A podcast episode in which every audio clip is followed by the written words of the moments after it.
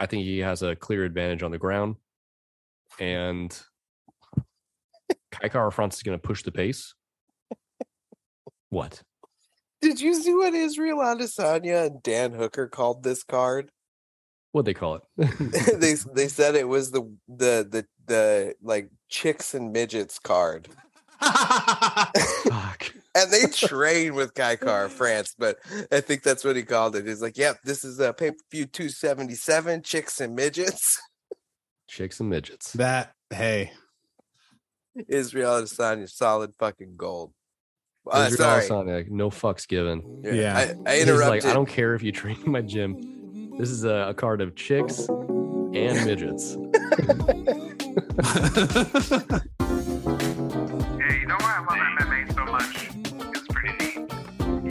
100% true, but it's also because it brings us together.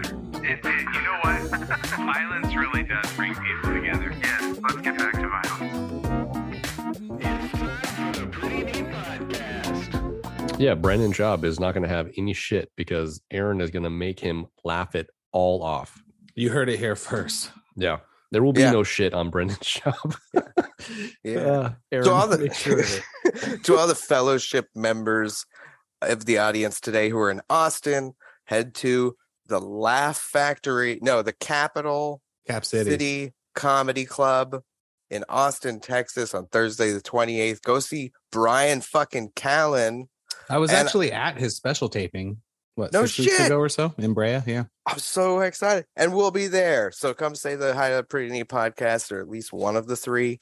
Uh, go to the pretty neat podcast.com, hit the mailbag. Let us know if you're going to go see Brian Callen. Come say hi. What the fuck was he like? Live? Yeah, I Oh, haven't I've- seen him I've- live. I've seen him live several times. It's uh it's a spectacle for sure. His, his energy level is very high and not in an annoying way. Yeah. I'm Um, excited. I've seen him once before too, as well. Probably the second funniest live comedian I've seen, and I've seen everyone. So, Yeah. except Kevin Hart. Ooh, that would be so fun. Um, what do you what about you, Brian? What about you, Ryan? What about Brian, Ryan? Uh, he was great. Um, this is before I even really knew who he was. Like when we saw him, my wife and I, it was like, oh, it's the guy from Mad TV. and it was at the Temecula Comedy Club, which is underground. Mhm. And like his physical comedy, and he riffed for maybe 15 minutes on a dude that was sitting in the front that had like what we would now consider to be a hipster mustache, but back then that wasn't really a thing. And he went off for like 15 minutes about the glorious nature of his mustache and told an entire fictional story about him having that type of mustache and the life that he would lead. And it was just, I mean, I was, I was busting up the entire time. Uh, he's a, he's a really good live uh, show. he really does put on a good live show. I've I've seen him three times at various improvs and uh yeah, very impressive each time. that's dope. Yeah. I'm so excited. I also haven't seen a stand-up comic in since I saw Doug Benson. Oh, Uh like like before COVID. And and I literally I I have I performed stand-up more recently than I saw stand-up. you know what? And I actually it's it's, been funny a you long say that. fucking time. I I thought of you because I was at an establishment, I don't know, six seven weeks ago, um, and they have like a locals open mic Monday night, I think it is, or Tuesday night, and uh, of course everyone thinks like I bet I could get one laugh in five minutes, and I personally I'm pretty sure I could. I just don't think I have the courage to do it. But I thought of you. Well, Thanks, man. I appreciate it. And you know what? You have the charisma, uniqueness, nerve, and talent that it takes to be a stand-up comic. The- you know or what a the- drag my, queen. my honest issue is I don't know how I would start off. That's the problem. I think I, I have two like bits, if you will, that I uh, one of them I'm certain would get laughs with the right audience. And then the other one um, I think is just funny. I just don't know how to get into it. Anyway, we don't have to talk about that here. What are you talking about? We're the right audience. Yeah, but I don't want to sell the jokes now. Oh, you're smart. Yep. Good call. Good call. Got yeah. Okay. I'm in. Plus, if they don't land here, then I won't feel calm ever hmm. anywhere. So You I know. got you. I hear you. Before before we talk about the anticlimactic uh event and we hit that re recap, uh Ryan, how was Comic Con? Fuck man, Comic Con, Oh, yeah. dude. You went to fucking Comic Con. Yeah, three years in the making. I had those tickets for th- three years Wow. and just held them, held on to them. So it was great. If I if I'm being totally honest, it was um, I was a bit nervous because Comic Con is usually very crowded, and it was. Um, you had to do a whole health check and get a wristband. You had to wear a mask inside at all times. Saw a really a lot of really cool things. Um, they had a whole booth for some uh, in-person um, photo ops, which was great. Um, last podcast on the left, they actually have a stuff, but it's more on the horror side. They were all there. My wife's a big fan, so there's a signing for the Amory Wars. Uh, he and his wife Chondra, who actually writes the story now, we did a signing, so I got to do a signing with them. Of course, we're all wearing masks. It's like Claudio, he's the one with the hair, and then Chondra, obviously the wife, sitting next to next to him, and that's me and my wife taking a picture from like the other side of the table. So it's a little awkward, but we got a um, special edition uh, Vaxis One story in hardback that was signed, which was great. And I figured out a way to display that on the wall. Saw a bunch of cool shit. Um, didn't do any panels. Like the only panel I really wanted to do was Marvel on Saturday, but it was at 10 30 in the morning. And if you want to get into that, you basically Uh. have to start lining up at three o'clock in the morning. Right. Uh, so didn't do that. Uh, the weather was awesome. That was probably one of the best things. It was uh, 70 degrees all day. Stayed down in Liberty Station. As you know, I sent you guys a picture of uh, some of the drinks. We had a They were having some frozen lime margaritas at Stone Liberty Station, which uh, were pretty tasty. Come Some on the pre excellent- podcast. Hell yeah! Sponsor the Pre podcast. There uh, you have the money now, maybe. Um we won't talk about some of those articles. Um uh Um, you know what? If you're at if you are in that area of San Diego, Liberty Station is a wonderful time. It is. And we stayed down at the the Marriott right there. So Mhm. essentially everything was with walking distance. We walked up and down the harbor quite a few times just to, you know, get even more walking done. There were a lot of uh, religious zealots downtown, which is always a good good time to see people in Nothing like it. cosplay and uh, the original religious zealots with their their bullhorns that are Because- stating that Because for going some to hell. reason those two things can't coexist, right? Religion and comic Cosplay. Right. Yeah. oh my god. yeah. Isn't Like- that what the Pope does? Like Let's be honest. wonder wonderful hats. Hey, we're all born naked. Everything after that's cosplay. damn right. Uh, I'll never forget. He said, uh, "You you can't take your costumes when you're burning in hell," which was one of the things that really stuck with me. Like, fair, fair point, right? Well, you would you definitely like want to be an active member of a church now after that, right? Yeah, I was like, "Can you tell me more about the Yeah. church that you're in?" Yeah. Like, could you pa- pause for a moment? Uh, could you could you spend five minutes and tell me about your church? Can I really want to know more about the love you're angrily shouting at me? right. Um, Uh, it was That- great. Uh, Petco was empty because the Padres were playing the Mets in New York. yeah, I lost so- money on them two out of three days. Fuck you, Yeah. San Diego. oh man. Thank you, Ron Burgundy. Not yesterday Uh, not yesterday. Yeah, let's talk about your uh, foray to to Vegas. Um, shout out to the Armenian guy who at 9 15 a.m. and I'm not joking, at the Tropicana, which is soon to be an open plot where they build a baseball stadium.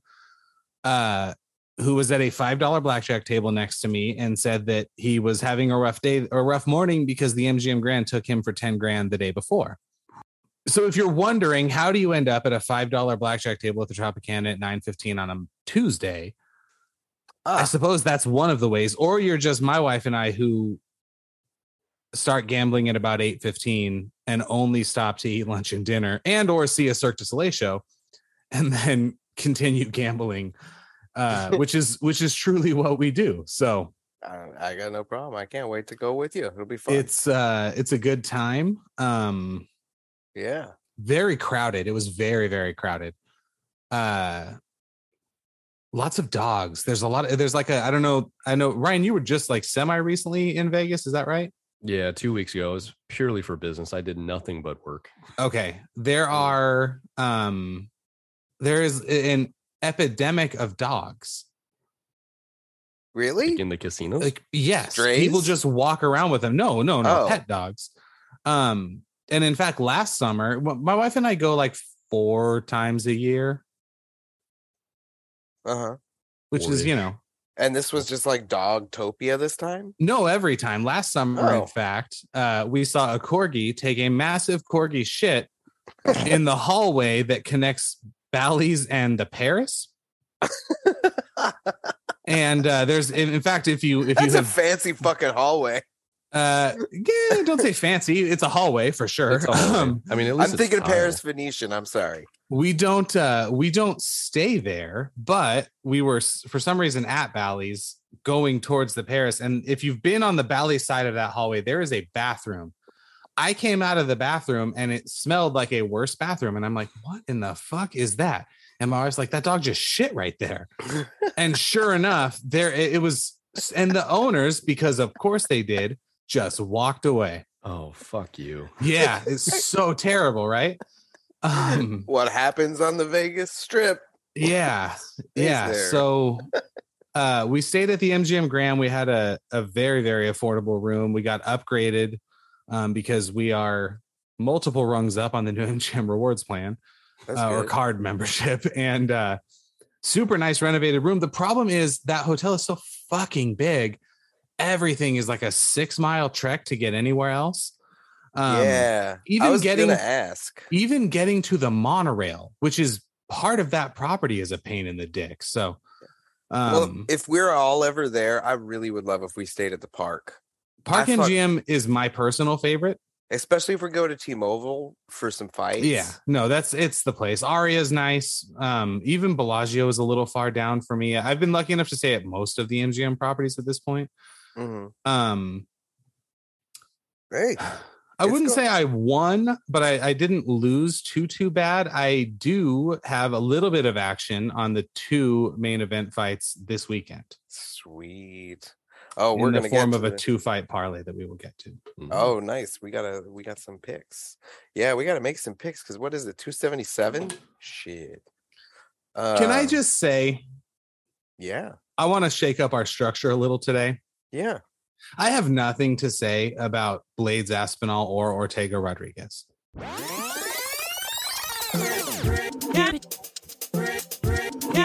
Brian Ortega, unfortunately, is. You guys know who Bill Simmons is? Yes. Okay, Bill No. Simmons. If you don't know who Bill Simmons is, Bill Simmons used to be a big time ESPN guy, and then he got fired and branched out on his own. And I believe sold his website, The Ringer, and podcast network to Spotify, if I'm not mistaken. Um, they do like, uh, in fact, Aaron, you would probably love. They do a podcast called Binge Mode. Their Harry Potter one is maybe one of the best podcasts that there has ever been. We talked about it. Yeah. Yeah. Um, oh, the Marvel one is fucking amazing. The Marvel one is great, Wars too. Is incredible. Star Wars is good. I think Harry Potter is the best. And actually, Game of Thrones is where they started it. Anyway, Harry Potter's the um, best though. Harry Potter is the best. The best binge mode Harry Potter podcast. It's the only podcast that is as pretty neat as ours. That's true. Um, so Bill Simmons has a theory about an actor named Ron Livingston. You guys know who Ron Livingston is? Yeah, the Yeah. uh Hellboy, right? No, no, I'm wrong. Ron wrong? Livingston. Hellboy. Yeah, who the fuck's Ron Livingston? I'm thinking He's of- the main Ron- character in Office Space. That's so funny. I'm thinking Ron Perlman. Okay. Oh yeah. Okay. Yeah. The guy Yeah. who gets hypnotized. he's yeah. the he's the main character in Office Space. Yeah, nice. Okay. Uh, apparently, he went to Yale, according to the internet search I just did. Bill Simmons has a theory that if Paul Rudd didn't exist, Ron Livingston would be a much bigger deal. And I the, basically the idea is that Paul Rudd got all the the roles that would have gone to Ron Livingston, and I kind of agree. Um, that's a deep cut Bill Simmons theory for a guy who has a lot of theories. Um, Brian Ortega that. is kind of the Ron Livingston of the UFC. Like, if a couple other guys didn't exist, or you just simulate his career a hundred times, probably seventy-five of those hundred times he defends the featherweight title six or seven times. this is unfortunately one of the 25 where he never actually wins it, right? Um, hmm I don't know what happened to his shoulder. I, you know, I'm I'm worried that it was just such a little thing that like something was pre-existing, and he's got damage that is. well, it's known that he's had two damaged shoulders, right? He's had surgery Yeah, on both. he said as much. Yeah, he's had Yeah. surgery on one shoulder twice already, and I think the one that he injured had one surgery on it previously. And to his credit, he wasn't making excuses. Um, said he wants Mhm. to run it back with Yair. Whatever. Neither of them can beat Volkanovski, so it doesn't matter. Mhm. Um, I'm not going to argue that. My think take on that's my take on Brian Ortega Livingston. um, yeah. Ron Livingston, Brian Ortega. You know, I, I that's about it for me on that whole card. I thought there were too many under. No, no, no. Sorry, London last weekend. There were too many undercard fights yeah. or prelims. Yeah. Hey man, we uh we we did miss a couple of episodes, but in all honesty, we the last two main events back to back ended with that injury, right? Um Aspinall and Mhm. uh Ortega. And we were on the injured list too. I had fucking COVID. I'm sorry to the audience. Um it was my fault.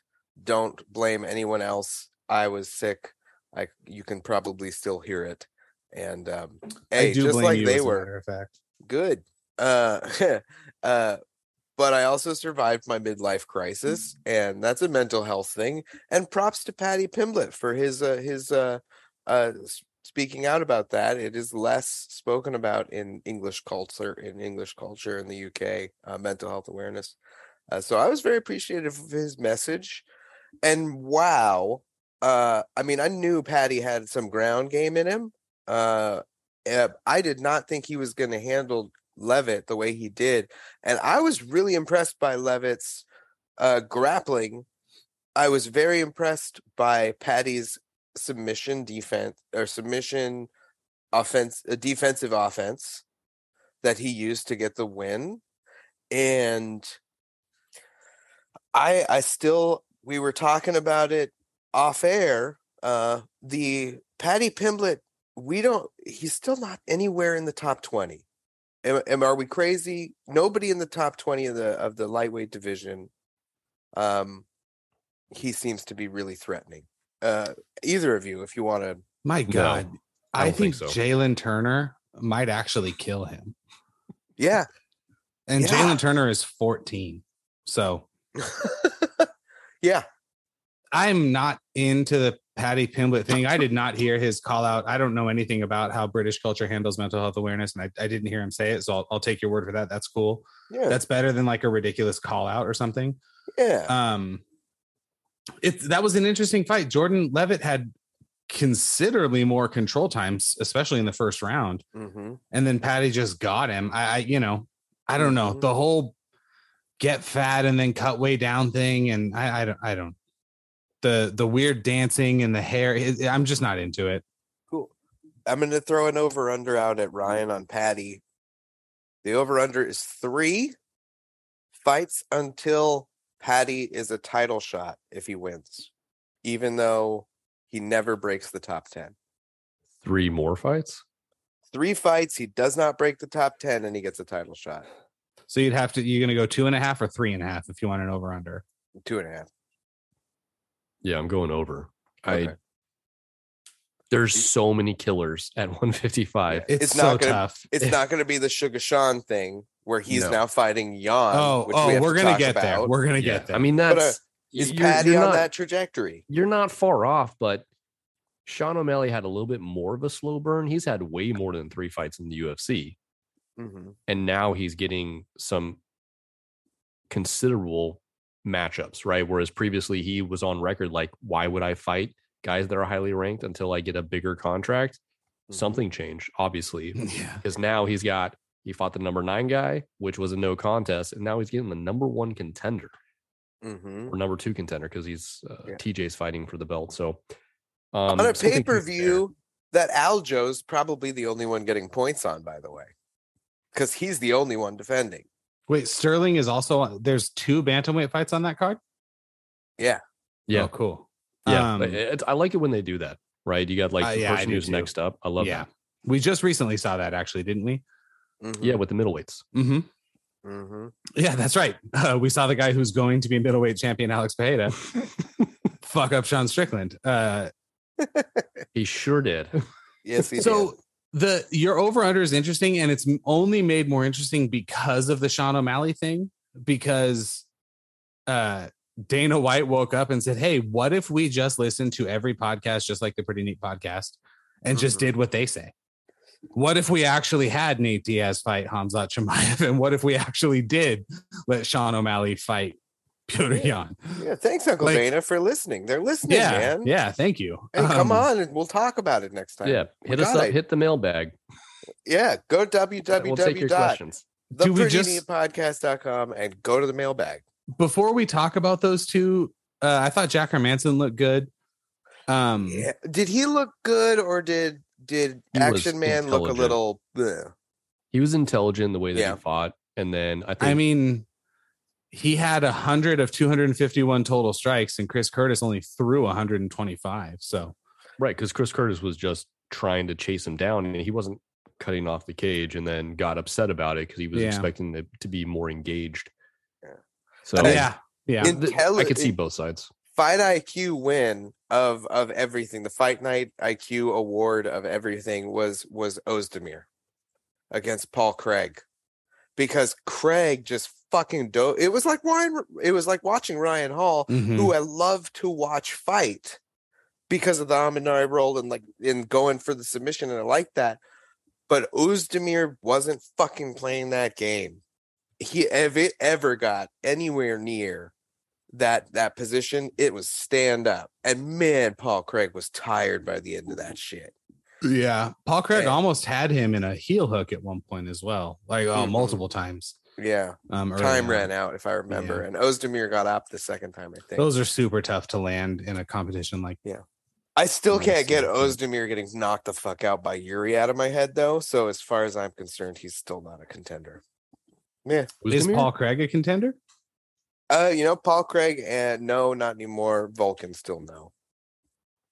I want to see Jamal Hill now. I want to see what happens next with Mhm. him because I mean the the jury was kind of out on whether uh on their whole thing on where they were in the rankings and uh, uh I'm really looking forward to what happens with him. Uh he also makes me good money on my cards. so I love he I also love- got his elbow dislocated by Paul Craig right a few fights ago. So that's interesting. You know, obviously MMA math doesn't make sense Mhm. That's kind of why I like MMA math though, because Yeah. it's nonsensical. because it's two plus two is not always four. Yeah. Yeah. Um, which of those two crazy fight announcements do you guys want to talk about first, O'Malley or Diaz? Let's talk about Diaz because I think the O'Malley one's more impactful, right? Because Diaz gone Yeah. regardless of what the outcome is. And you know, Um, you know what? I'm gonna go with a little structural change here, as Dom said before. This is not a picks thing. This is not picks. This is kind of domey. I'm gonna I'm gonna say when we're getting hypothetical about these types of announcements, let's let's make this the dome. Well, these are not hypothetical. The, yeah, there's not hypothetical, but it's no picking yet. We're just chatting. It's months away. We're gonna talk about, I'm sure, a lot of different angles on it. So this is the dome. Dom Dom Special.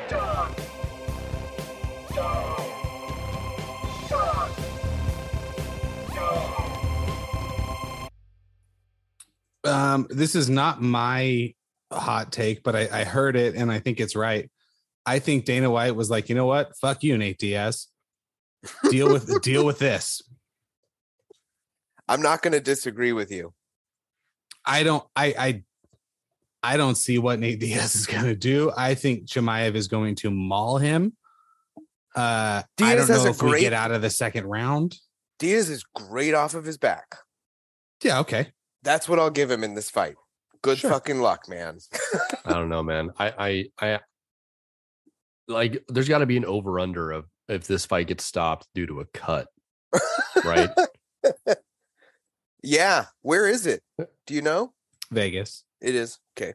If it's There- there- Vegas, there, there has to be an over under because he's going to take a few shots and he's just going to split wide open.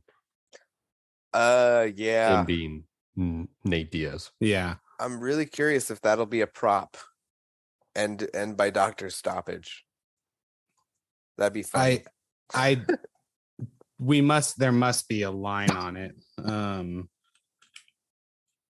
what's the is it sure dog? Uh, no, uh, best fight odds. Best fight odds. All right. That one. I like that one myself. It's It- it's gotta be fairly slanted, right? Towards Chimaev. Oh, yeah, it it's ha- minus eleven hundred last time I fucking saw. Oh, good lord. minus nine hundred. I saw. Uh, So- I mean, it's so the- probably gotten smaller lately because of the Leon way that that works if you're not familiar with gambling if it's if you are minus 1100 you have to bet $1100 to win 100 nobody there's no reason to ever do that but Drake will. um yeah don't don't get me started on the drake thing um Oh, I didn't tell you the best part about my day yesterday, but you uh, met drake No, better. you tried to steal his used condom to impregnate yourself but he had put hot sauce in it no, I was five minus feet away. minus 1250 for Hamzat right now is the Oh is the DraftKings God. line. Of course it is. MGM has minus a thousand, Caesars minus eleven hundred. Oh my god, that's Good lord. insane. Okay, I'm gonna I'm gonna ask this then. If Nate wins, how? I, I mean, does it does it go to UD? Does he knock him out in the fifth like Leon somehow, or is there a sub from a triangle and a tired Hamzat, which we have seen against Gilbert? None of those things are going to happen. But Nate doesn't bring the fight like Gilbert does. And if you don't, Hamzat will tsunami you. You're fucked. You're fucked, Nate. Have fun in Thanks for uh, playing. Yeah. Have fun, I guess, boxing Jake Paul, which is what most people think he's going to do next. Now, if he wins somehow, what a great fuck you to Dana from him. Well, talk about upsetting the apple cart, right? Because Yeah, then man. then you can't give Chimaev a title shot anytime soon. no, I don't think you could. Damn. What do you Yeah. think about that, Nate, with Nate Diaz box Jake Paul? I really don't have any strong feelings about that. I also don't have any strong feelings about it. I don't think Nate Diaz's fan base translates to the Jake Paul pay per view purchase. Right? Like there's so much work that goes into getting someone to click buy now with their remote or, or tap it on their screen or whatever. And I, the Nate Diaz fan base, or or as the the tweaker security guard at the gas station called him Nate Gammis. Um, I, Okay. I don't I don't see that. The the Jake honestly, Jake Seeing your frustration, I love you, bud. No, I'm not frustrated. I just Jake Paul. Did you guys see the video he did aimed at Conor with the Mhm. money and the pay per view sales and Mhm. and you know You I know what's thought- coming. You know what's coming, right? I don't think they're ever going to fight. Oh no, you know what's coming. That Jake's going to lose next Saturday. No, Mayweather McGregor two, and Uh. co-headlined by Paul Diaz one. No, And you do a nine nine a 99 No. 99 pay-per-view, and you you sell very close to what the UFC does there are because that would get enough eyes. no. There's I I guarantee you that card does not happen. Stay start paying them like that fucking golf association, like you were we were talking about. LIV. Yeah. Uh, We we talked about that happening. I'm looking forward to the competition and the Jake Paul thing is this. I don't understand the pay-per-view buys that he claims to have or you look at his YouTube or even let's take Jake Paul out of it. If you look at like Mr. Beast, who I'm pretty sure is the biggest YouTuber, Yeah. the amount of views that he gets I don't even really understand it because on some of them you're basically saying that literally 50% of the American population. Now I know it's not just in America, but let's let's whittle it down. 50% of the people in America watch those videos. It's hard for me to wrap my mind around that from a how legitimate is it standpoint when I know for sure I could walk into Thanksgiving with my family and my wife's family, which is roughly 50 people, and there will be three of us who have heard of him. So it's it's strange and there's a but and the, the point is okay obviously he doesn't get the 55 to 70 white men and women demo but there's a lot of those people right? And uh, m- way more of them know who floyd mayweather is for example. Yeah, so the, but the jake paul thing to me is like that they say they sell those pay-per-views. They say they do and jake paul can say he has more money than conor mcgregor but the problem is we know because of the way stock trading laws work exactly how much money conor, money conor mcgregor actually has and there's no way jake paul has that amount of money. So it, it's it's just they just make they monetize so many other things, and those it's numbers just a little fishy to me those numbers could be totally legit. More than half of Americans are under the age of 35. Yeah, I guess when you put it that way, that's true. But then you're but then you're saying that essentially all of them watch Mr. Beast videos. I would put Mr. Beast videos. They're all they're all he doesn't curse in most of them, man. He has wide appeal in video games, philanthropy. He started as a philanthropist. I watched a documentary about him. I mean, he literally started as his first video Mhm. game sponsorship. People were like, Can we give you five thousand dollars to wear a shirt or whatever? And he was like, Give me ten and I'll give it to a random stranger on the street and make a video. And because he liked seeing random strangers get fucking lit up with excitement. No, no, no. I'm a Mr. Beast it. fan. I'm not hating on him. Yeah, I love it. I but I see what you're saying about the inflation that Jake Paul might be talking about, though. I, I Like, just it's it's strange for me that because and it's not even Mr. Beast is way YouTube is way more accessible than a Triller pay per view. Sugar How the fuck do you buy a Triller pay per view? I guarantee you, Sugar Sean is doing more on like the social media networking, Twitter, Instagram, Twitch, YouTube than Jake Paul is probably doing. And Sean will be like a legit Jake Paul in five years if he keeps the winning up. Well, I don't want to say Jake Paul's not legit because he's making something work, but the even even Twitch streaming is easier And more than lucrative. getting people to buy a Triller pay per view. it has to be Yeah, it is. getting and, and by easier I mean it's easier to get someone to click on it, especially if you can figure out how to do like the search engine optimization and and sort of mess with the algorithm. And then of course, once you've clicked on it once, Twitch is going to re- uh, recommend it to you multiple times. Obviously, like there's all those things that's way easier than getting someone to spend a hundred dollars to watch you box fucking Tyron Woodley, who again, not exactly a household name. Um, speaking of Jake Paul is fighting on well next Saturday, and Yeah, I do think it's going to be a tough fight for him. I'm curious. We're, we're we are curious. Hashim Hashim Rossman Rahman Jr. is not a not a pushover, and he's quite a bit bigger than Jake Paul is. That'll be interesting. Yeah. Um, separately, I think Sean O'Malley is going to beat Piotr Yan. You, you think that? I do. I my initial thought on the matter, which I haven't given a lot of deep thought, so fair warning.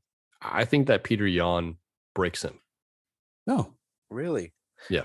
I I don't have the the stuff up on my screen. My my internet connection's not really having fun with me browsing the internet and zooming. Uh, but did Yan fight Cruz for the? Did, is that how he won the belt? Did he win the? um, Because that's. I mean, I compare O'Malley's footwork to like a Cruz meets Stephen Thompson. You know he what I'm did saying? not fight Cruz at least. Before, no. Uh, are you thinking of Uriah Faber? Maybe. No, I'm, I was specifically wondering if you fought Cruz because that's the test I would compare it to, and I guess that's why I didn't have a, a frame of reference really. And I, I, I could see Yan piecing him up, but O'Malley's footwork, man, and, and that he's weird. He's weird to fight. I, th- I think I've determined that the thing that was off-putting to me about him is that it was weird to me even though I fell in love with Thompson because of that head kick in his debut, and he fights like that, and and Cruz is fucking weird, but he's an expert, and I I, I think Yan might have some issue figuring that out. I'm I might really pull for O'Malley, and I might pick him, even if he's a f- even if he's an underdog, and I think he should be an underdog, right? He, he should be. I don't know if he is, but he should. What would be. you think, like plus two plus two seventy? He's a am I- public name, so it's not going to be much more than that. What do you think, Ryan? Because you said Yan, you said Yan might break him. I mean, I like his pressure style. Um, O'Malley needs that. Obviously, he needs a willing dance partner partner to be as effective as he can be. Yeah, we So saw. I that in definitely think it'll be fight. an action fight for Yeah. sure. or Um, rather, didn't see it in his last. we fight. didn't see it. Yeah, we saw Yeah. the, the, the we saw that. We saw that he needs it in his last fight. is what I mean. yeah. but we've also seen that O'Malley, at least for now, hasn't done anything in terms of I want to get the fight to the ground, which I don't think is Peter Yan's strong suit. He's a kickboxer. He's a very effective kickboxer. I think he has more power. There will be a speed disadvantage, but Peter Yan has been, at least in the fights that I've watched, has shown a an ability to push through yeah. right? What he did with Jose Aldo, where Jose Aldo was was working him at least in the first two rounds, and then Yeah. Peter Yan just kept coming at him and Yeah. broke him down. And we haven't seen. Correct me if I'm wrong, but I don't think we have seen Sean O'Malley do five rounds. He's done a couple three round fights that have gone to decision where he's just been putting it on the guys. Yeah, I think two, right? Um, but I don't think I don't think Mhm. he's faced anybody of this caliber. I mean, no Well, disrespect. that's to, definitely that, that's true. I mean that's not. definitely not true. uh, Definitely true. Mhm. And no disrespect to uh, Pedro, Pedro Munhoz, Yeah. um, Yeah. who I think He's may washed have him. said may have said, you know, I don't want to do this Mhm. uh, in that fight. hey, it's a really huge step up in competition, and I my initial reaction is like he's not ready for that. mhm.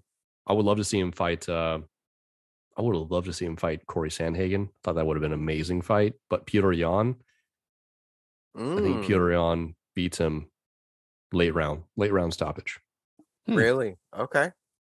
Yan has some great leg kicks, but so does O'Malley. So, you know, it's that is just that's just one of those really good that's a good fight. It- How uh, do you think O'Malley overcomes the height and length disadvantage? You mean uh, Peter Yan? Yes. Um, I think he's just going to continue to pressure. I think Yeah. he'll initially go out with uh, trying to hit more lower leg kicks, maybe to reduce some of that mobility. Uh, but at the same time, I don't know exactly what the reach dis- disadvantage is going to be. And Sean O'Malley is just so versatile that I think he has more tools to maintain that distance. Um, and we may see something that's totally off script. We may see Peter Yan try to clinch with him and take him to the ground. Yeah. And you know what? I would love to see O'Malley on the ground. Uh he's he's touted for his jujitsu. Mhm. I want to. I've he has one submission, I think, in the UFC, maybe two, um, uh, uh, or at least on his record, if I recall correctly.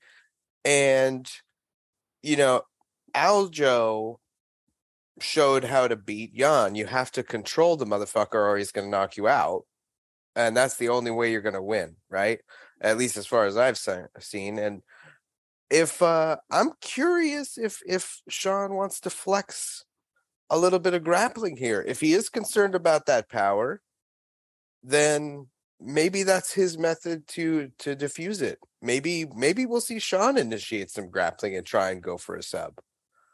Uh, but uh but it's going to be a fun fight no matter what.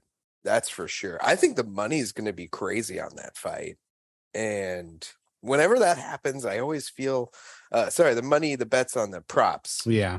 um, will be crazy on that fight. And whenever that happens, I feel like it's going to end up something dumb, like a split decision. You know? Sean O'Malley has not been to a decision in more than four and a half years. Um, hmm And it was when he fucked up his leg, right? no, no, No. stoppage. no, no, no. It was against uh uh South Soukhamthath Oh, okay. um at UFC 222 in March of 2018. That was a three round decision victory for him. He has since then had only two fights reach the third round. And then the Munhoz fight is the only one that's even gone past the first round, other than that. So he we've not seen him in those deep waters. Uh, we know what Yan does in deep waters. That's an interesting version. I don't know that Munhoz or Munhoz, O'Malley's wrestling is what Aljamain Sterling's is, and that is how Sterling beat Petr Yan. Um, Mhm. We don't know. I am very sure that Pedro Munhoz, you can see it as soon as the eye poke comes in, and I do think it was kind of the second time that they had sort of warned O'Malley of it. Mhm. He immediately was like, I can't, I can't do this anymore. And you could argue he won the first round. I don't know if he won the definitely didn't lose the first round though. Uh him being Munhoz, but fighters know, right? He he knew as the fight was going on, like, hey, this is I can only avoid him for so long before he before he catches me and I can't reach him. And I, I think Yan's gonna have trouble with that. I think that's totally possible. We've also seen Piotr Yan sort of, if I may be so bold, lose his composure. Absolutely. Yeah, That's not bold at all. And we have not seen that happen with Sean O'Malley even a little bit. And I kind of do think Sean O'Malley is the type of guy who could annoy Piotr Yan into losing his composure. And go ahead and charge right at Sean O'Malley with those fists and see how that goes for you. It's not going to work. So yeah. it's a super compelling fight. I couldn't agree more. And I'm I do wonder how the money changed to get to get O'Malley to take the fight. Exactly. Right. He, he goes from I'm not fighting anybody in the top 15 until I finish this contract to, hey, I'm fighting Pedro Munhoz. Yeah. And now I'm going to fight Peter Yan. hmm Are they going to give him pay per view points? Like, hey, we'll give you pay per view points. From what I understand, it's pretty much Conor and whoever the champion is that gets the points. That's and it. Al and Aljo will be the only champ on that card. So he'll get the he'll get Sean's points. And that's why Sean said in a on a podcast or something recently that he thought that Aljo owed him half of his pay-per-view points from this card. Since Sean measurably will be bringing in I mean, we're talking in the tens of times of fans than Aljo will. Yeah, but again, they're not fans who are going to pay for the pay per view. They're fans who watch him on Twitch who will find an alternate way to view the competition. That's potentially true, but they're fans on Twitch who pay And yeah, watch they- him play video games. the- They Sean pay to watch O'Malley, him not fight. the UFC. That is true. And frankly, that whole economy is different Yeah. than than the UFC's economy. And uh yeah. I I do think that but here the other thing is like in the UFC and Dana had a quote a couple years ago like the pay-per-view model is still a huge part of their business it's their bread and butter etc we all know the more eyes the better the more people looking at the howler head logo or the sweet sweat logo or whatever the better so they're they're not that upset about it yeah. Hmm. Do you think uh this is sort of a a, a strange question? Uh if pay-per-view went to such a model where they like, okay, people just won't pay for the whole card if there's one good fight and five shitty ones. If they went to a model where you could literally view a fight and pay a reduced pay-per-view premium to watch the one fight live, would you pay it? no they won't do that and no i wouldn't um that No? would be like saying you could go to disneyland and pay to only ride pirates of the caribbean or pay a little more and only ride space mountain or pay a little more and only ride uh rise of the resistance But It- it- what if that's all you want to fucking ride? If I- it was a significant discount, would you pay 20 bucks if you could go to Disneyland, but you could only ride pirates, but you could go to Disneyland? And you could still get food and merch, but you can only ride pirates. But it was $20. I'd fucking go. I love pirates. Okay, that was a that was a no and here's why because we'd plan it out so for me that's 20 times 3 uh, yeah, and- kids. and my wife and I would literally never be able to agree on which ride we would choose and frankly, Disney knows, and I'm sure the UFC knows, they don't have to do it that way because they're still selling enough pay per views Mhm. and live gate tickets, etc., um, to make the juice worth the squeeze. I do think there is something to be said for a subscription model where you get all of it, where you maybe pay. Yeah. Like And I, I really kind of th- the, the DAZN model just good, you know, even though you still pay per view on DAZN, which was their whole model. but you didn't place. initially. Yeah. when it, when it first launched here, you didn't. You just paid your twenty a month or whatever it was, and you got all the fights. And at one one stretch of time, I want to say late 2019, they had Anthony Joshua, Triple G, and Canelo lined up in like a six week span. So it was that's well worth your 20 bucks. It's just the rest of the time they have. Nothing. So- Five hundred dollars, five hundred dollars a year, Mhm. fight pass, and you have twelve pay per views with that. So you'd save money, fifty bucks a pay per view, right? And the rest of the library. Would you pay five hundred for a year with all the UFC, literally everything the UFC does? So you're you're taking the same model that the NFL and Major League Baseball and basketball and hockey do Mhm. and selling the year subscription. The problem is they are nowhere near 500 bucks. NFL Sunday ticket, which is the biggest one, is like I think 170. Does UFC become that luxury sport? No. Okay. I'm curious. I'm just throwing shit out there. I had fun in the dome dome today in the dome, throwing around these uh hypotheticals and fighting. It's a cloudier place today than usual. Yeah. Well, I want to brighten up some sunshine with it. UFC 277 this. No, I just mean because we drove in from Vegas this morning and Oh. it was literally cloudy. you know how no, no never mind. He's got some brain fog. I just wasn't I was not at all tired or even hungover at all the whole three days we were there. And then about Yeah. three hours ago, I was like, oh, well, I'm ready for bed. Yeah. I'm running on about four hours of sleep because the thing I forgot to tell you guys the other day is I was like 10 feet away from Stephen Curry before he went to Georgia So uh, the other day. And I will I potentially. fucking hate Steph Curry. Don't tell me about him. Okay. cool. Uh, I wanna where make- did you see him? uh, he was at the the off the office I was at. Oh, really? Uh, one of the Golden State Warriors companies is uh and was in the program I'm in. Okay. And uh and I guess he comes there and invests in little things that he he finds. That's cool. but I don't know if it's specifically. I I don't know how all that shit works. It doesn't matter. Okay. Uh, he, he can shoot the hell out of a basketball. That's for sure. Fucking hey, uh, let's shoot the hell out of some picks for UFC 277. And now it's time for the Pretty Neat Podcast picks.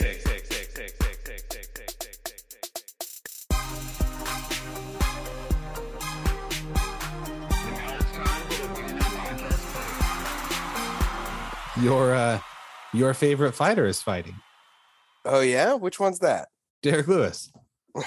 Thought it was T.J. Dillashaw. No, he's your favorite American. Oh, okay. Uh, I would honestly. Well, okay, never mind. Yeah, fuck yeah, I love the Black Beast. Hell yeah, Derrick Lewis, man. I think uh Sergey is a uh is a an interesting matchup. I, I'm curious how this is going to go, but I'm going to go Derrick Lewis by knockout in the first round. That's me. At least, at least for this one. Uh, he is a plus 110 underdog. Disagree. Although I have a Sergey rookie card, so if he wins, make sure you uh you go to the eBay and uh, and buy it. the eBay. Yeah. Derrick, no. Uh, what are you guys' thoughts on Derrick Lewis? And if I mean, if he gets the knockout, he extends his his his record. That's cool. Obviously, they're not going to let him fight for a title unless he gets two more knockouts after this. But what do you think of the fight? I just I'm I'm so like hesitant to have any type of real opinion on Derrick Lewis other than I don't know what to expect because he seems like a bit of on the day of the fight is he going to be aggressive or is he going to be passive right if he goes for something and he's unsuccessful he seems to be very tentative Your high hall's big brother, man.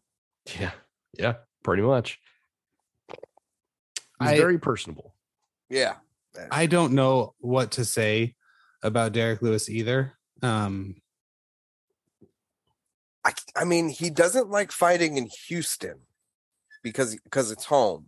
But I wonder how he'll do in Dallas because he didn't y- fight in you, Austin. You think the reason that he lost in Houston those two times was because it was in Houston? and not just because Ciryl Gane is much, much, much better than him, and No, Tai Tuivasa is just the new version of him. I didn't say that. I said he Okay. doesn't like fighting in Houston. Okay, just yeah, he making said, sure. he said it, and and uh, you know, uh, but he's in Texas. Uh, fucking a. I hope he does really, really well. Um, and you know, he'll get the USA chance because it's Texas. Good for him. Hmm. It'll be fun. Yeah, I mean, the the fu- there's no early prelim on this card that interests me that much. I, I'm gonna jump out in there. There's maybe two on the prelims. Did you know? There's honestly, there's not a lot before the main card that interests me at all. Did you know that Blood Diamond's real name is like Ben or something? oh, really? Yeah, on Embedded on episode two, they show him. At least I'm pretty sure that was him. Um, getting off of the like getting out at the getting out of the car at the fighter hotel, and it's like I'm pretty sure it said Ben Diamond, MMA fighter. And I was like, oh, is his name actually Ben? Like fucking Obi? Oh, Mike Diamond. Really? Yeah. So I mean, Mike is not Ben, but it's close enough. Um, Yeah. Yeah. That's that's interesting. Yeah, he he makes an appearance in Embedded, which I have a take on if you guys have been watching.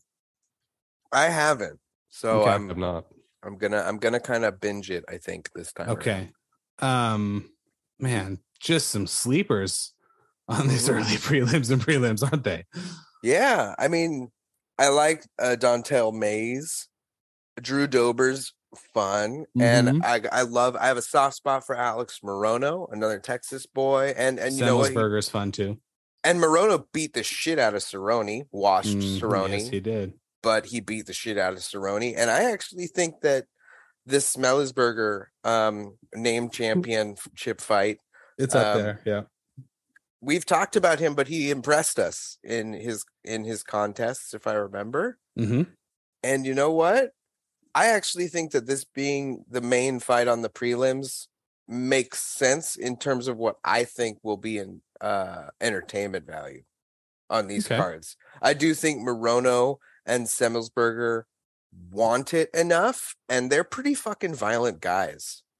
So, and I mean, they're both they both can get into a little bit of brawls and, and lose their cool and get hit and hit and and it's just going to be one of those great exchanges, I think. Um, although Morono did throw a lot of grappling in against Cerrone in the last fight, um, I just I I um I, I don't know that that's going to accelerate his career right now. He needs something good. He needs a good win to to if he wants to do anything past what he's doing now. He's Okay. not going to be anything more than a prelim uh, main attraction unless he does something really big. That's probably the only thing on the prelims I'm looking forward to at all. Eh. What about the main card? Let's look. Anthony Smith, Magomed Ankalaev. Whoo! Sad about Paulo Costa and Rockhold getting moved, but Was that supposed to be on this card? yeah, yeah. Okay. originally.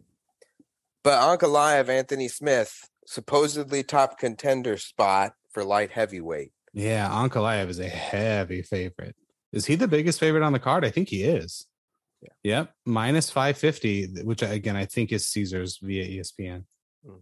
No, no, no, no. Michael Morales is a 625 favorite against Adam Fugitt. F U G I T T. Fugitt. Fugitt? Forget it.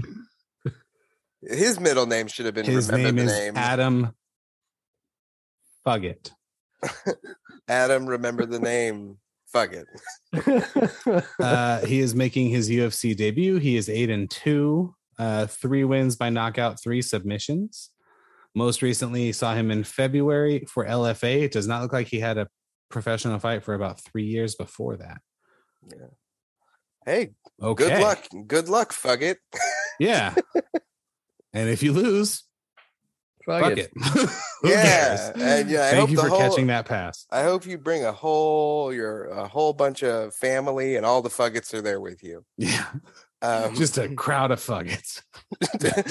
you know, I want, I want, and I want you to win the fight, and then I want you to call out McNugget to fight McFugget. Anyway, He's fuck it. That's a that's a name champion contender for sure, though. yeah, I want to see the Fugget Smells Burger, There you go. dude. Okay, so Magmed, Anthony Smith, fun. Anthony Smith got pretty handled by Glover. You gotta be real. So Magomed, he literally Rob- apologized to him as he was hitting him. Magomed could probably do the same. Magomed did get submitted by Paul Craig in a triangle, and that that has to be thrown in there. That Anthony Smith is fucking game, and I I won't hold anything against Lionheart, but I do think Magomed has this locked, and he should have it by finish. That's me. How's he going to finish it? On the ground? I think he'll Ground and finish it. Uh, I think it'll be a um. What did what did you say? Um. Uh. Uh shit. Hit him and choke him, or like drop and choke, or what? What did? What is it like? Knock and sub. You you you you gave, gave a great term that Club and sub. club and sub. That was Club it. and sub. I Club like and it. yeah, he's gonna get club and sub. You know, he'll he'll tag Anthony. It'll rock him. He'll fall down to his knees and trying to get back up. Magomed clinch his neck. That's what I think. Probably second round. I think uh yeah, I think uh overhand right followed to the ground, arm triangle, Ooh. Hey, another club and sub. club and sub. You heard it here. The, did you coin that term? No. Okay. God, shit. I I was also like. say we need to get that shit on a shirt right now. yeah. I also like tap nap or snap, and but that one was taken already. hmm Yeah. Uh, Alejandro Pantoja, Pantoja, and Mhm. Alex Perez Yeah. in kind of a flyweight title eliminator matchup. Mhm. As with many flyweights outside of probably four of them, I, I don't know much about either of these guys. So Hey. Well, but Pantoja is a slight favorite. Yeah. Do you have any uh, on these guys, Ryan? I've seen Pantoja fight a couple of times. He's very uh obviously flyweights are always exciting because they're so active. Yeah. I have no like point of reference for Alex Perez. So he's number six in the flyweight division. and uh, I have no, I have nothing, nothing to say about him. Um, He- yeah. it looks like Perez is going decision at least half of his wins, uh, whereas Pantoja is pretty much spread across KO, sub, and decision pretty evenly. Uh, average fight time. So obviously, Alex Perez has less fights in the UFC. His average fight time is only six seventeen. Uh, Alex they throw- Perez's last fight was against Deiveson Figueiredo in 2020. And so he hasn't fought in two years. Yeah, and it was all all still with Alejandro Pantoja. Pantoja just canceled and postponed. So it's been two years for this fight, Jesus. Yeah, and he was submitted in the first round by Deiveson. Yes, he was. And it looks like he's more of a grappler. He tries to take down. That was a title quite fight, bit. nonetheless. Yeah. Damn. Yeah, right. And he's not on our radar. And like I'm sure we've probably talked about him, but it was just one of those things where it's like fucking flyweight. Flyweights weren't interesting until Moreno was in the fucking picture anyway. That's so true. Like Cejudo, fuck him. Come out, fight Sugar Sean. I'd watch it. I think Sugar Sean would have would have some fun with that. I do. Maybe not win, but it'd be fun. Okay. Uh uh speaking of flyweights and Brandon Moreno, though, we gotta Yeah. talk about the co-main event. We have to make a pick on this motherfucker right here. For the flyweight strap, we have Kai Kara France chiming in to the picture with Brandon Moreno for the interim belt while Deiveson uh fucks around in Brazil. He's he has a thumb. What's what's his injury? Uh he's not getting paid what he wants. That's No, I. I, I thought he was hurt. Mm, I think I think I don't it's uh. Volkanovski who has the thumb injury. Deiveson Figueiredo has Hey, either either way, while you look that up, we're gonna have Well, a I new don't know what he has, so it doesn't matter. We're gonna have a new interim flyweight champ. Mm-hmm. I like the momentum behind both of them. It's hard for me to pick. Super hard to pick. Yeah. Are you leaning anyway, Dom? I, well, I made a pick on this fight, but I, I Ah. kind of, I kind of sidestepped out the door. So, uh, You got money on the line. What are your picks? We will we will discuss. no, I want to hear Ryan's first. Okay. Um, all right. So Kai Kara France knocked out Cody Garbrandt. Bad. All right. He Yep. knocked him out bad. His last fight was pretty exciting as well. Obviously, Brandon Askarov, right? Yeah. Yes, Yep. Askarov, who's And that was- tough as shit. Yes. hmm Yep. tough as shit. Um, Kai it was a great fight. from City Kickboxing. Hell Yep. yeah, CKB. Yep. Maybe top three gyms in the in the world right now Mhm. for MMA. Mhm. Uh, but I'm gonna go uh, assassin baby on this one. Okay. I like his versatility. I think he has a clear advantage on the ground, and Kai Kara France is going to push the pace. What? Did you see what Israel Adesanya and Dan Hooker called this card? What they call it? they they said it was the the the the like chicks and midgets card. Fuck. And they train with Kai Kara France, but I think that's what he called it. He's like, "Yep, this is a pay per view 277, chicks and midgets." Chicks and midgets. that hey, Israel Adesanya, solid fucking gold. Uh, Israel sorry, Adesanya, no fucks given. Yeah. I, I He's interrupted. like, I don't care if you train in my gym. This is a, a card of chicks and midgets. Headlined by the chicks and the midgets. I saw I totally interrupted your dot. You, no, you're it's all good. I I I, I want uh, I want Moreno to be successful. I, I'm Yeah, I love the fact that he's a nerd at heart and he embraces it. He's got his own pop figure, right? And that was like a very Mm-hmm. highlight for him in terms of his career. So I, I have some some bias, uh, but I also think he's more well rounded as well. So if it stays if it stays on the feet, I think he has more versatility. Kai Kara France, prior to his last couple of fights, was not known for being a finisher, whereas that's really what Brandon Moreno is all about. He's the Mhm. assassin baby for and Brandon Moreno is tough as fuck. So if you're gonna knock him out, you gotta really, you gotta really get him. yeah. Uh, my favorite Brandon Moreno moment is on Embedded a few times ago when he thought that Israel Adesanya also collected Funko Pops and was very excited to talk to him about it. And Stylebender was like, "Oh no, no, they just sent me the the one." He was like, "Oh, so you don't collect them?" Moreno's got this fucking wall of them, which is great. He's got an entire fucking room of them. Yeah. Um, so dope. uh Kai Kara France on embedded episode two has a, a quote. He says something to the effect of like, I understand we're close to Mexico. So obviously he's gonna have a huge fan base. He goes, It's hard not to like him. He collects Legos and is a good family man. but I have a job to do. And he's not the one called the assassin baby. Uh he he collects Legos and is a family man, but I have a job to do. I have a job to do. It's tremendous. Uh face. so the bet I made, I'm not gonna call it a cop out. Okay. but uh MGM Sportsbooks did not have any props on any fights. They just had the lines. Okay. Uh will they said that on Thursday or Friday they usually post, but obviously I wasn't there because it's Wednesday and I'm here. Um William Hill, though, another sports book, did have a couple of props. And so on this particular fight, I took that it is going to end in under four and a half rounds. that Okay. Yeah, what that's was fair. what was that? What was the line on plus 145, if I'm not mistaken. plus 145 on it ending in under four and a half rounds. I don't think it goes the decision either way. And so I'm just kind of betting that it's not going to end in the last 30 seconds, but sometime before that. No, two minutes and 30 seconds. Sorry. I don't really think that's that bad, man. No. Especially with what they've been doing. Not at plus 145. No. And like So, Ryan, Ryan was It doesn't saying- matter who wins. Uh, like uh, actually, you were saying, um, you were you were talking about how he's finishing people now. How Kai Car, for, No, or Ryan maybe- said that. Ryan said that. Um, how Kai is evolving to a finisher. That's what's happening to Kamaru Usman. Well, so So, here's the thing, though. We might be seeing a mini Kamaru potentially.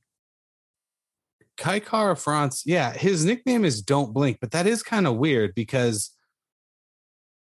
from May of 2017 in WLF, he later fought in Glory of Heroes New Zealand versus China. Wish I could have been there for that.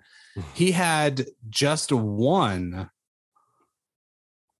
submission or or or finish rather that was a victory until the Bontorin fight. Yeah. Mhm. Yeah. So the don't blink nickname is a little strange. Um, it doesn't matter in my bet who wins. It just has to end inside of four and a half rounds. Mm. I do think Moreno is going to win, though. I could see him finishing him uh, with a submission, Yeah. but And I could see Kai fin- finishing the fight with a knockout. good. I could see Moreno knocking him out too. I think Moreno has more pass to victory. I think on Yeah. the ground he's much better. That's a good prop though for a plus money for a plus money bet on that fight. That's not too specific, man. That I like that. I I, I, I, liked it. Yeah. Um, now he did lose to Brandon Moreno in a decision at 245. Usman Covington won. We should point out. okay. Um, Okay. I parlayed that with my pick for the next fight, which is, of course, Juliana Pena and Amanda Nunes. And I now feel really good about it, having seen a couple of embedded episodes. I have not seen Wednesdays, but I did see Monday and Tuesdays. Do tell. Okay. Okay, you ready? Yep. I'm ready. This is this is Dom Dome round two. nice. I'm so excited. I want to start by saying that it is not my desire to take away anything from Juliana Pena. Okay. she legitimately beat the greatest women's fighter of all time, not named Kayla Harrison, uh, when no one expected her to, when she was losing the first round. And then she came out and just punched the fuck out of her. Hmm Uh, in person, she was much more, which was just a couple weeks after that fight. She was much more attractive than any of us thought she would be. She also gets points for that. Here's where I have some issues. Okay. She is now trying to coin, and you know, it's actually as a side note, it's funny. I stopped watching The Ultimate Fighter after we talked about it. Yeah. Um, I haven't watched it since. it was consistently on. You know, when you're in like the pit of a casino, they have TVs usually showing sports. The. Ultimate Fighter episodes were consistently being shown on ESPN for three straight days in every casino I walked through, which I thought Mhm. was interesting. Um, Hey, Phil, gear people up for the weekend. Yeah, right? I'm all for it. Yeah. Juliana Pena and her team are trying to work certain phrases into normal conversation. And it's annoying the Mm. fuck out of me. I've always found that to be, you know, that's a hint of deception that they're just really hiding their game plan. No, that's not what I mean. No, They're trying to, I should be more specific. They're trying to work branding into normal Oh. conversation. Okay. And it's annoying the shit out of me. The first one is, and I think the shirts have a hashtag Pena Power. And the back of the shirt says something to the effect of too strong, too fast, too sexy, or something like that. Mm. Okay. Okay. Her coach, who is a man, Mhm. which is relevant because you have to hear the rest of what I'm about to say, made the comment that, and this is in episode one, I believe, that they were going to see whose ovaries were bigger. Because that's the thing. Now, here's the thing ovaries don't make me uncomfortable. That statement doesn't make me uncomfortable. I really don't give a fuck. I don't know that much about the size of ovaries. The size of testicles, I don't think has anything to do with testosterone production, but I understand sort of the, the mm. imagery of it, which is it what they're would drawing from. mobility. It would mobility. It would impact your mobility, that's for sure. Not in a, not in a positive way though. No. Um, so the the Pena power and the the ovaries thing, and then she said it. Um, I think in one of the first like fighter meetings that she did with with DC and Jon Anik um, from her computer in Illinois. Uh, that annoys me. I nobody really thinks nobody expected her to be champion at this point in time. Hmm I don't even know. Oh, I don't even know if she thought it. The I do. next thing we see her doing is getting a custom painting made of her sitting on the cage wearing the belt from the first fight, which is a strange fight week decision for me This, yeah. because that's still Amanda Nunes and she could still rearrange your jaw with one punch. hmm So, Yeah. She's got to be careful that she's not. um, so, so that the next thing we see her doing is answering some fan mail, well, reading fan mail aloud and then answering it. hmm Um, But I, I, I don't like it. I, I I don't particularly like it too much either. However, I'm a little bit bought in to this narrative Okay. that that she won the Ultimate Fighter. She won her, did her fight. did her team? Oh no, she won it as a fighter. We don't know if she, she, won it if as her. a fighter. Okay, yeah, yeah. She won it as a fighter, and she won her fight on UFC 200. When Amanda won the belt, they both won on the same night. Mhm. And on that night, she said, I am the number one contender. That is my belt. I will beat you the first time we fight. And then she won a couple fights. Then she lost to Valentina Shevchenko. As does everyone. Yep. And Ger- Germaine de Randamie, who Mhm. was a champion. So she's only lost to former champions. And Who were her other two losses? those are the only two. She then she th- then she had oh that was prior to the ultimate fighter and she um and she left to have the kids so now or her daughter so there's this narrative that she challenged amanda and was the rightful challenger immediately after Yeah. amanda won it but the ufc rode the return of ronda and holly and made amanda look like that and then because of the setback that she had facing Shevchenko, really fucked her for five years, even though Shevchenko then changed weight classes. And Pena is basically saying, I was supposed to be the champion for the last five years doing these uh branding things and marketing myself and being the UFC's new Ronda Rousey and Amanda Nunes lucked into it by never fucking fighting me. Wait, okay. So the and Amanda issue, ducked her at least once or twice. the can- issue with that though is that Amanda Nunes did not lose a fight between 2015 March Mhm, and December 11th, 2021. mhm. She also beat Germaine de Randamie. She beat Shevchenko twice. She beat Cyborg. She beat Megan Anderson. She beat uh, uh Raquel MMA Pennington. math. She beat It's- Ronda Rousey. it's MMA. So I understand the, the idea. It's it's the the Nate Diaz argument. He has a similar sort of rhetoric about Conor that Conor He's took lost way more many. what was supposed to be his. Right, but he says it, right? He said Conor is riding the celebrity wave that I should have been riding. Yeah. That mindset to me doesn't get you very far. What if it was your mindset in advance though? She wanted to she could have been the next person instead of Amanda to fight at UFC 200. It like Well, so really could here's the been- It's. Harry Potter and Neville Longbottom here. One of those two was the chosen no, you're giving you're giving Pena too much credit because Pena does not have a resume with the names on it that that Amanda Nunes does. that I will 100% fold to. Although granted, she beat Cat Zingano and Nunes did lose to her. Um, Yeah, MMA math. I, I understand how they're getting there, but again, it's the Nate Diaz Conor McGregor thing. You aren't supposed to be Conor McGregor because you're not him. You're not as famous. You're frankly not as good of a fighter. Was Nate even a UFC champion ever? No, just No. tough winner. And he won the tough championship on the injury of the other fighter. Dislocated So- his shoulder. He didn't even beat him. He's just popular, right? Yeah. Juliana legitimately won that title. Now, the issue we have here is I think Amanda has trouble at bantamweight.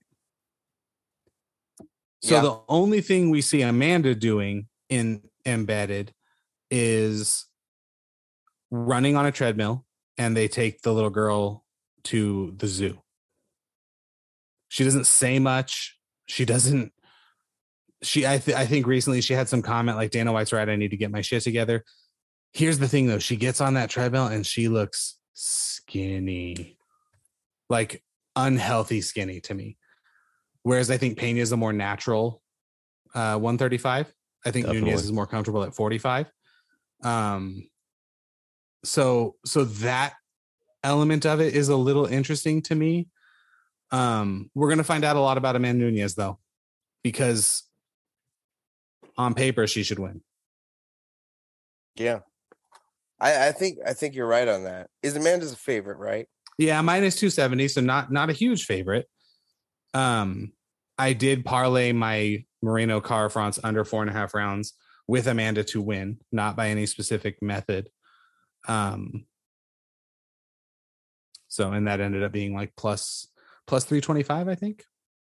Plus 225, maybe. Hmm. I do think Amanda gets it done.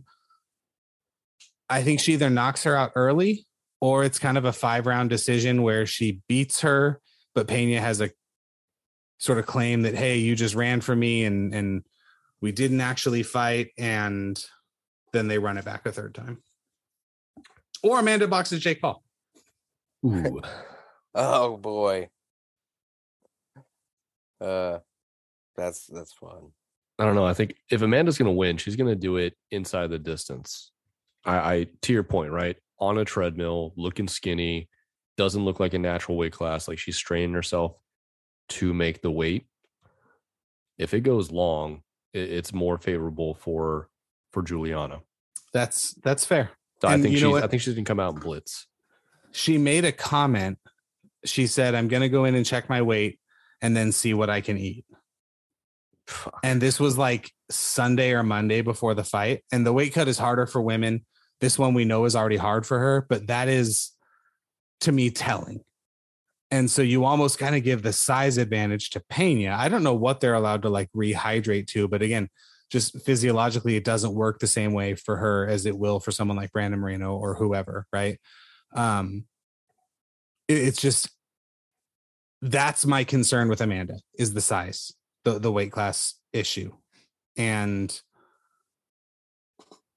Mhm. i part of me thinks if she knocks her out early we we maybe never see amanda get in a ufc cage again Oh, she rides off. i i could it maybe i'm wrong maybe i'm reading too much into it but she made that comment and i'm telling you when and you'll know it when you see it she gets on that treadmill and she is she looks strong she doesn't look like uh emaciated like tj dillashaw did but she's skinny Yeah. and and yeah. You know what is she 34 now? How old is Amanda? yeah she's 34 um she's got the accolades. You figure she's earned a, a comfortable amount of money. She's obviously super into being a mom. Like all that stuff is great. Like you just wonder how many times is she going to keep doing this? Yeah. I this is a non-sexist question, and I hope it's not interpreted that way. Is there because I mean, obviously, if you're uh handicapping fights like these, are they tracking menstrual cycles, and is there any data on on effect on the fight? I, I'm just curious. I'm, I- I'm really it's a data like, analytic thing. For water retention or cutting weight, 'Cause I know that's a that's definitely a oh yeah a someone tracks it it's not public but someone's tracking it for sure That- that's exactly what I'm thinking because I mean I know from having women in my life that even uh, menstrual cycles can cause like 20 pound weight fluctuations, and you just can't do shit about it. You just can't. So I, I'm I'm wondering. Uh, I know that there's been at least one way in in which that was blamed as the culprit, but I'm I'm really wondering. Um, I'm impressed by the fact that we haven't seen it more in women's MMA. Uh, so I mean, aim props to them on that fucking discipline for having to dealing with that extra layer of your weight cut. But um, I'm I'm curious on the data. Uh, I'm wondering if there is a measurable difference in success rate. Just like how you know if you if a male fighter if a fighter misses weight and they're over seventy percent of the time they win because they didn't have to cut those extra pounds. It's like measurable data that if you don't have to cut those pounds, you're more likely to win. I don't know if I would think that's the same in women's. I would wonder if at Amanda Nunes's level and like women's title fight level, Shevchenko, if they specifically schedule their fights that way Yeah. purposely. and they can't take um uh uh hormonal reducers to reduce their um not fucking testosterone god damn it the Estrogen? Estrogen thank you they can't take estrogen blockers because that would test come up in their usada shit too right I don't know. which i would considerably reduce their weight cutting cutting issues i would presume or birth control like i'm just really curious about how that Certainly Oh, a question affects- someone way smarter than us could answer. But Let's get Jeff on the call. Uh, you know what? Fuck it. Let's get Rachel on the call. Let's get Roxanne back on. Uh, we fucking love you guys. This is genuine questions from uh from an analytics purpose. I, I'm really, really curious about about the effects on the body. Um and you know, I don't think that that that's actually looked at really in terms of MMA just discussion that uh that that bodily function would have such a uh, in my opinion, a massive effect on the performance in a fight, and it's never really talked about. It adds a different layer of complexity to me for for the that side of the species. Who do you think is going to win? The later it goes, the more it's Pena's. I, if Amanda catches her, Julian is done in within the first round and a half. But Amanda gasses. That's she fucking gasses. That is becoming more When, clear. when would you say the last time we saw that? their last fight. Uh, before that, sorry. Uh, well, she didn't go along with Amanda New with uh, uh Cyborg, obviously. Didn't Holly, have to. Holly Holm, she had that kick, but it was fairly early. First round. Um, I mean, she she doesn't go out of the first round. She she ends fights. She has been out. She has been in the fifth round one, two, three, four times in her last six wins.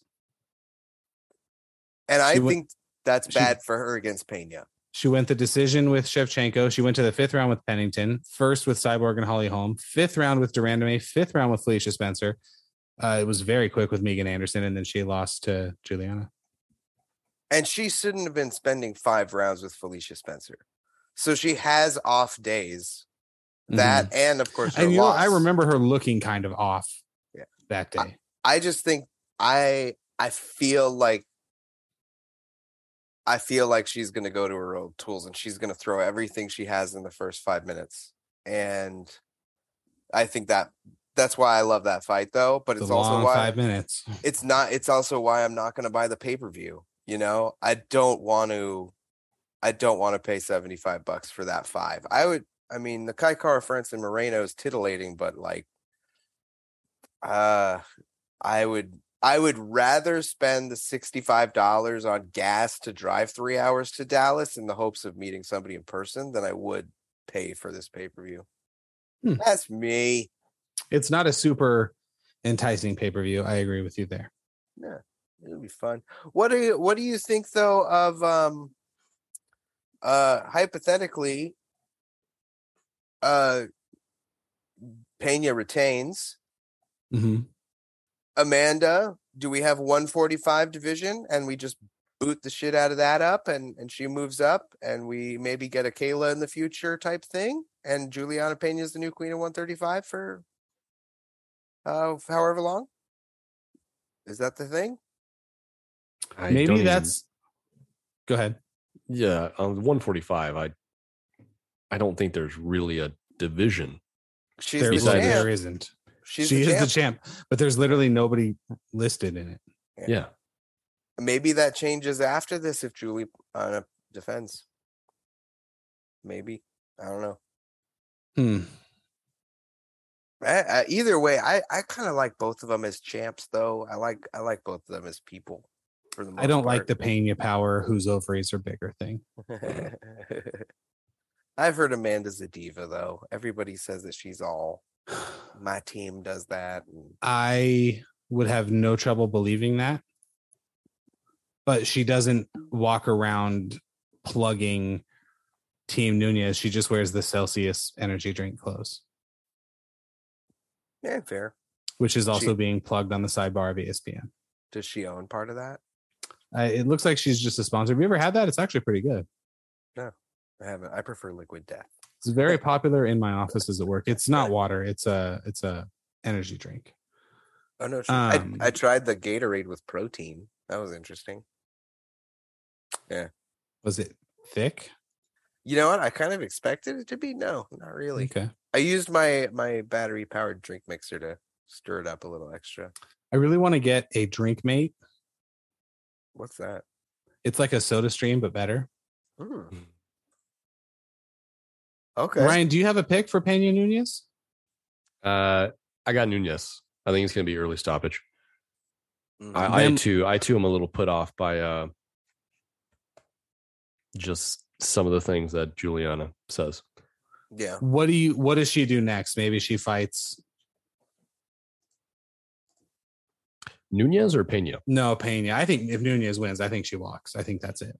I, honestly, yeah. Considering the the featherweight division has nobody, and she's Mhm. beaten just about everybody, she could retire as a double champ and be like, "I'm the best female fighter alive." Yeah. Yeah. Um, or in the UFC. Um, Pena then fights for the vacant belt, hmm and she fights. She fights Irene Aldana, Okay. Okay. and I think No. Irene Aldana pieces her up. No Caitlin Vieira.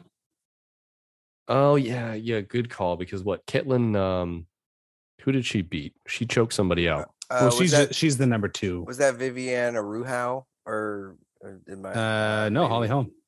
Oh, Holly Holm. Yeah, that's right. She so she outworked uh, Holly Holm, who Holly Holm's fucking forty and still fighting. Yeah. Um, Holly Holm's a beast. she is a beast. Yeah. Uh, yeah, I like that. I like uh Juliana and Ketlen for the vacant title.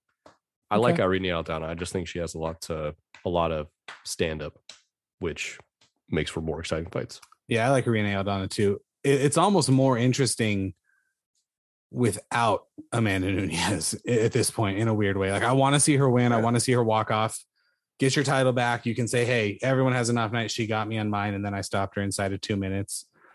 Um, Yeah. I like or you that. know what? I mean, Shevchenko could come up and fight for the 135 belt and Shevchenko double. Pena would be fun. That would be fun. I, I would. great I would rematch. favor Shevchenko. Yeah. Yeah, I would favor in the rematch as well. Is Shevchenko who is the best women's fighter of all time? All time, Mm-hmm. Amanda. Okay. I think. I think with a win in this rematch, I would. I would. I would say Amanda. Yeah. I mean, I want to see more from Kayla. Kayla's clearly the prospect of taking that away. She's the Khabib of women. You know, uh, so I, I'm curious. She, I think she'll take it, and if she never goes to the UFC, like if she rides PFL and maybe hits one uh in an American audience attention grab, you know, as they move into the US. Uh you know, maybe she had good conversations with Demetrious Johnson shit like that. You never so I'm curious. I think she will be. Kayla's getting that sweet PFL money. That's well, I mean, Hey, what are you gonna do? I, I I don't blame her, not in the slightest. I think Shevchenko is really, really making an interesting case for herself. But if Amanda can beat Pena, then Mhm. I think it's pretty well done and cemented. And it may very well be if it isn't, if she doesn't beat her, because it's not at Amanda's natural weight class is the problem. Mhm. If Juliana beat her at featherweight, then we've got a completely different discussion. But I just don't see it. A uh, echo question right back to you. Um, if Kamaru wins and breaks Anderson Silva's No. record of the most consecutive No. wins in UFC history, is he the greatest male fighter No. of all time? The answer is no. Still no. This is this is done and dusted. It's over. You can try this all you want. How many times does he have to defend it? He is unassailable. Jon Jones is unassailable. It is what it is. I want to see. Kamaru may John- very well be Kamaru may very well be number two. if anything happens with Stipe, I want to see Jones fight Blaydes. I want to see their wrestling against each other. Come on. I do. I think This is that's what so they fu- should This is too. so fucking crazy. I I I you- you just- you just you always get me to bite on it. And I, you know, hey, there's only one. The best JJ in the UFC is Joanna, not Jon Jones. Okay. Joanna not- 2024. I'm not going with that one. Hey. Don't fuck with Paul Poland 2024. Yeah, you know why I love MMA so much? It's pretty neat. That is 100% true, but it's also because it brings us together. It, it, you know what? Violence really does bring people